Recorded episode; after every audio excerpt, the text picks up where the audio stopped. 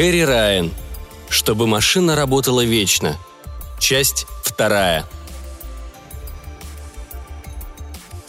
Тавил сидит на стуле и слушает, выискивая в общем гомоне голос, сказавший «Не надо им ничего говорить про поверхность». Голос больше не возвращается. Он думает об этих словах, о том, что они означали и почему были сказаны. Совет ничего не говорить подразумевал, что ему есть что сказать, и что кое-что нужно бы оставить в тайне.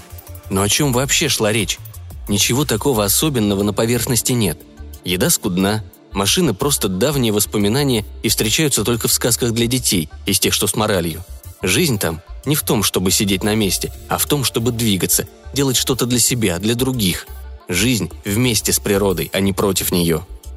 Через некоторое время любопытство берет верх, и он сам задает вопрос голосам по ту сторону стен с кнопками. «Расскажите мне о том, что там, наверху», — говорит он.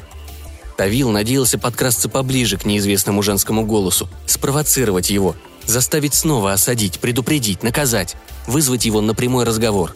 Но если женщина и слышала его, то ничего не сказала. Зато сказали другие.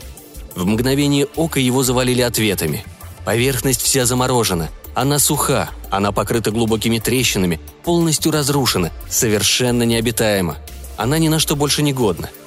Там держат только отщепенцев бездомных, это самое худшее наказание, какое только можно придумать. Все, что ему говорили, полнейшая чушь, но зачем нужно все это вранье, оставалось непонятным. Те, кто жил наверху, всегда знали, что внизу есть машина, есть огромные города под землей. Почему бы и здешним не знать о поверхности правду? Почему им ничего не известно о крошечных общинах, разбросанных по холмам? О людях, которые живут вместе с землей, а не прячутся под нее – Почему они не знают, что можно выжить и наверху, где не нужно машины, чтобы было что есть и во что одеваться, где можно учиться и общаться без ее механической помощи? Может, жизнь там и нелегка, но зато честна и самодостаточна. Теперь Тавил знал, как отключаться и прекращать нескончаемые переговоры, наводнявшие комнату. Но он решил не делать этого. Наоборот, он кнопками вызвал кровать, приглушил свет, улегся и стал слушать. Слушать в темноте и пытаться понять. За ночь, пока Тавил спал, беседа успела уплыть на другие темы.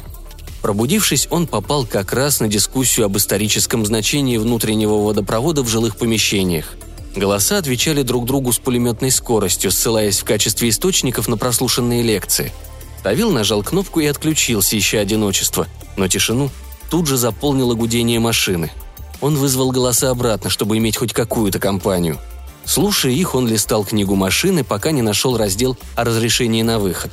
Он тут же нажал нужную кнопку, подав заявку, и получил почти мгновенный отказ. Книга сообщила, что можно подавать одну заявку в день. Так что он стал ждать. На 97-й день под землей Тавил впервые забыл запросить разрешение на выход. Заметив это только на следующее утро, он немедленно нажал кнопку и сразу же получил свой отказ. После секундного разочарования он вернулся к стене и кнопкам – День он уже распланировал. Лекция по Суматранским озерам, затем дискуссия по ним же, затем он обещал нескольким корреспондентам выслушать их идеи и поделиться своим мнением о них. Поначалу подобные приглашения оказались ему нудными и бессмысленными, и он соглашался только со скуки. Однако шло время, и он даже заработал себе что-то вроде репутации среди жителей подземных городов.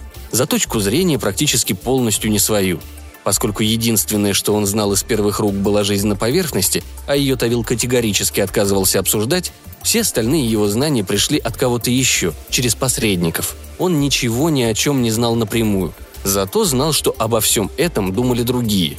Вот из-за этой-то репутации Тавил становился все более и более востребованным – и получилось так, что постепенно, пока месяцы собирались в кучи и превращались в годы, он все меньше времени проводил вне комнаты, бродя по тоннелям в поисках женщины с кожей, как у него, или в поисках пути на поверхность. Все больше дней он передвигался только от кровати до кресла, и ноги его со временем, а оно шло неспешно, слабели, а тело круглилось.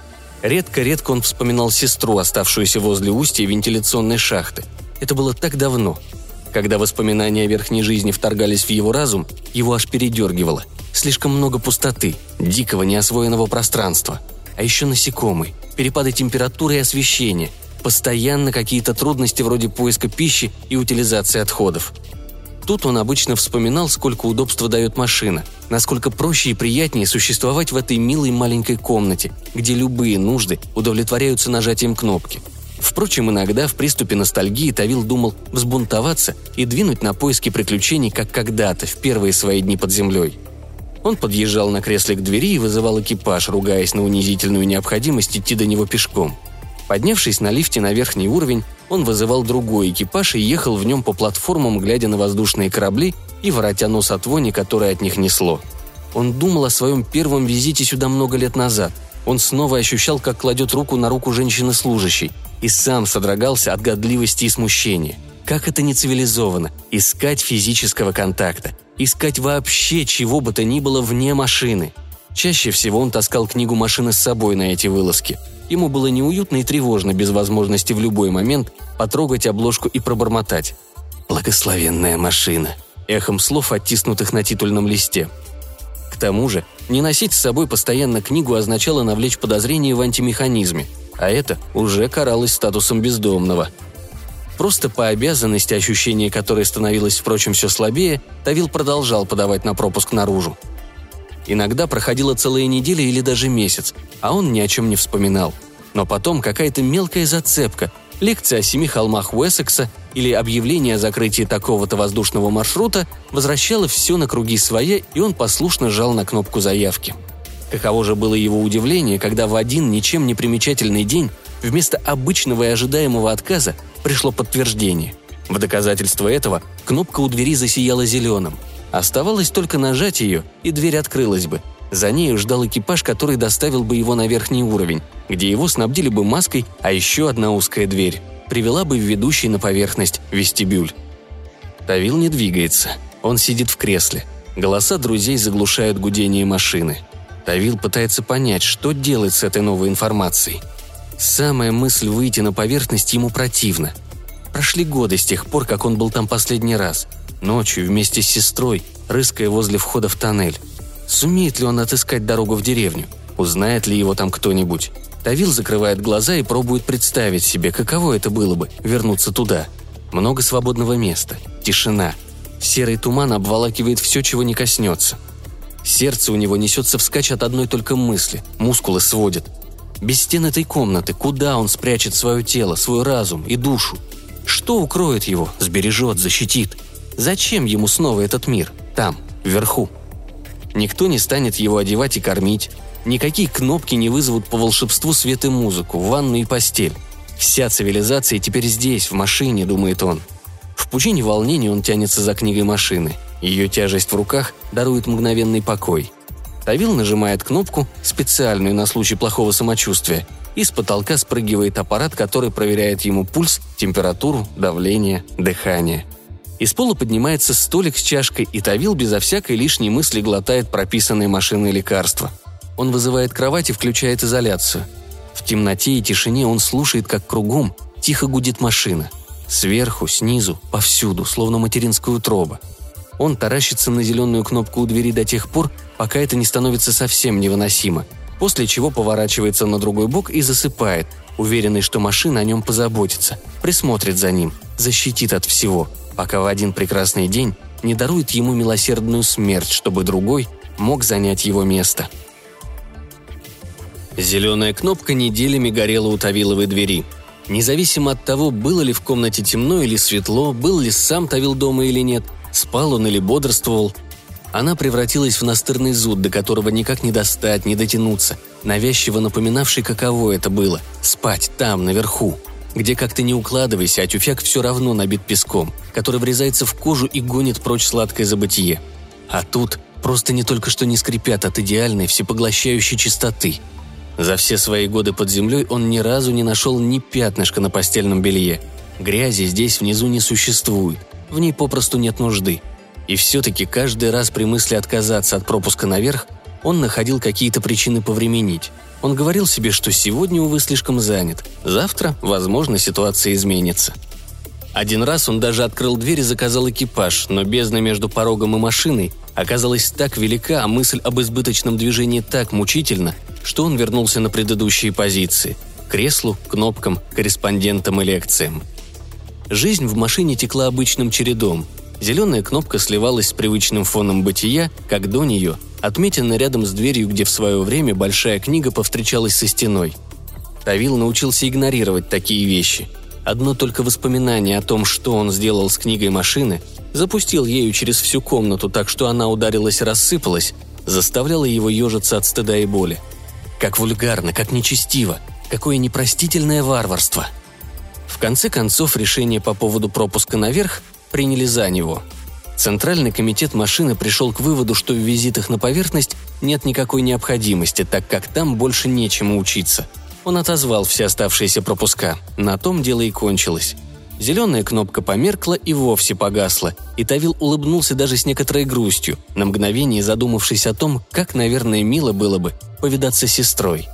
А потом приступил к своей лекции по семи холмам Уэссекса. Тавил спал, когда начался этот звук. Он проник к нему в сон и был совсем новым, звук которого не бывает в машине. Тавил сел в кровати. Включать свет не понадобилось. За последние недели в машине что-то изменилось. Теперь его комната постоянно плавала в сумерках, и неважно, сколько раз ты нажмешь на кнопку или пожалуешься в центральный комитет, звук не унимался. Тавил с трудом загрузил себя в кресло и поехал на нем через всю комнату туда, откуда шел звук, к двери. В дверь кто-то стучал с той стороны, словно пытаясь привлечь его внимание.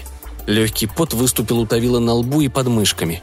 Какая-то другая личность явно пыталась инициировать прямую физическую коммуникацию с ним – Тавил думает наплевать на стук и, пожалуй, лучше вызвать ванну, чтобы смыть оскорбительные выделения. Но в последнее время купальная жидкость что-то слегка холодновато и самую малость вонюча, так ему кажется. Пока он все это думает, стук продолжается, переходит прямо-таки в грохот. Тавил протягивает руку к кнопкам и замирает в нерешительности, потому что забыл, которая из них открывает дверь. Слишком давно он ею не пользовался. Дверь, тем не менее, открывается. Перед Тавилом стоит женщина – Экипажа в коридоре нет, и Тавила охватывает слабость уже при одной только мысли. Сколько сил она потратила на то, чтобы добраться до его комнаты. Она стоит сразу же за порогом, и хотя прошло столько времени, он мгновенно ее узнает. Длинные волосы раскачиваются от малейшего движения. Ноги достаточно сильны, чтобы нести ее, куда она захочет. Темные пятнышки рассыпаны по позолоченной солнцем коже. Она с поверхности. При виде Тавила тень отвращения пробегает по ее лицу – Женщина открывает рот, и при первом же звуке ее голоса Тавил оказывается в том самом первом дне под землей, когда она сделала первое и последнее предупреждение. «Не надо им ничего говорить о поверхности». Тавил судорожно пытается вспомнить, что полагается делать в таких ситуациях. Наверное, есть какие-то приветственные слова, которые нужно сказать, сделать какой-то специальный жест. Так ничего и не вспомнив, он просто сидит и смотрит на нее. «Машина останавливается», — сказала женщина. Тавила словно подбросила. По всему телу раскатилась тревожная дрожь. Он потянулся за книгой машины, ища утешения в ее тяжести, но понял, что оставил ее на столе у кровати. Пальцы панически забегали, но ухватиться им было не за что. «Говорить такое кощунство», — сообщил он женщине. «Да мне плевать», — отвечала она. «У меня друзья в других городах, везде видны знаки. Теперь это только вопрос времени». Но Тавил не желал ей верить. «Невозможно. Ни в одной лекции подобное не упоминалось. И потом, машина всемогуща. Она не может остановиться. Ее губы забавным образом изогнулись. «Да хоть бы и так. Машину сделали люди, но она давно уже вышла за пределы их понимания. Никого не осталось, кто знал бы достаточно об общей системе, чтобы суметь ее починить». Тавил фыркнул. «Разумеется. Машина починит себя сама». Женщина покачала головой. «Не починит. Генератор уже отказывает. Скоро посыплется и остальное. Те, кто останется внизу, задохнутся. Пора выбираться на поверхность. Это единственный шанс выжить. Капелька пота побежала по Тавиловой щеке. Желание схватиться скорее за книгу было таким сильным, что Тавила почти трясло. Слова женщины начали протискиваться поглубже в сознание, подцепляться к недавним фактам, выстраивать цепочки, обретать значение и смысл – все эти мелкие щелчки и заминки в течение повседневной жизни, которых никогда не случалось раньше, такие незаметные, но слишком вездесущие, чтобы продолжать их игнорировать. Не реагирующие как надо кнопки, задержки с ремонтом, какая-то внезапная дрожь в стенах. Все говорило в пользу вестей, принесенных женщиной. «Почему вы мне все это говорите?» – спросил Тавил. Она опустилась на корточки, чтобы оказаться с ним лицом к лицу. «Ты с поверхности, как и я», Здесь есть еще наши, только мы знаем, как жить наверху. У нас больше шансов выжить без машины. Идем с нами», — сказала она и, подавшись вперед, взяла его за обе руки. Прикосновение оказалось достаточно, чтобы Тавил отпрянул и, нажав кнопку, отъехал вместе с креслом прочь, подальше от нее. «Вы забываетесь», он вытер руки об одежду, словно можно было как-то уничтожить, стереть ощущение чужой живой плоти, вошедшей в прямой физический контакт с его собственной. Качая головой, женщина встала. «Ты умрешь тут». В ответ Тавил нажал кнопку. Дверь закрылась, надежно спрятав его в убежище. Тавил выехал на середину комнаты, но изоляцию не отключил. Он сидел и смотрел на руку, которая помнила тепло чужих пальцев. Какая-то его часть, очень маленькая, когда-то умела взбираться на деревья и целыми милями шагать пешком по поросшим травой равнинам. Эта часть знала, что женщина сказала правду. И правду эту приняла. Сказанное объясняло и свет, и купальную жидкость, и почему его любимая музыка временами вставала на паузу или икала, чего с ней раньше никогда не случалось. Когда он нажимал кнопку доставки еды, еда теперь не всегда приезжала сразу, а кровать пару раз поднималась из пола смятой и незаправленной, словно он только что встал – когда Тавил был совсем еще мальчишкой, его родители и родители его родителей предсказывали, что городам машины однажды наступит конец. Они рассказывали ему о предках, которых объявили бездомными и изгнали из Нижнего мира после какого-то бунта, и которые с тех пор выбрали жить естественной человеческой жизнью на поверхности. Предки оставили им в наследство знание о том, что технология скорее проклятие, чем дар. Она портит человека и делает его самодовольным. И Тавил им верил – он презирал живущих под землей и ждал того дня, когда из-за вечной погони за комфортом они пожрут себя сами. Вот за этим он и полез в шахту тогда, давным-давно, чтобы увидеть Нижний мир своими глазами, пока тому не пришел неизбежный конец, чтобы обрести знания о машине. Не от кого-нибудь, а из самых, что ни на есть первых рук, и передать его будущим поколениям как предупреждение. Никогда, никогда не давать себе снова попасть в эту бездну. Но родители ошибались. Сам он ошибался. Здесь, внизу, прогресс, эволюция. Здесь жизнь в самой своей продвинутой фазе. Бытие ради чистых идей, ради очищения души. Тавил берет книгу машины и подносит ее к губам. «Благословенная машина», – тихо шепчет он, целуя обложку. Вот оно, живое, осязаемое доказательство правды, в которой взрослые отказали ему там, наверху, ибо воистину есть сила большая, чем человек. Эта мысль утешает его, убаюкивает – изгоняет предательскую дрожь, иссушает скопившийся под немногими его последними волосами пот. Тавил закрывает глаза и ощущает гудение машины, окружающее, обволакивающее, заботливое, защищающее. Он ее часть, отныне и присно.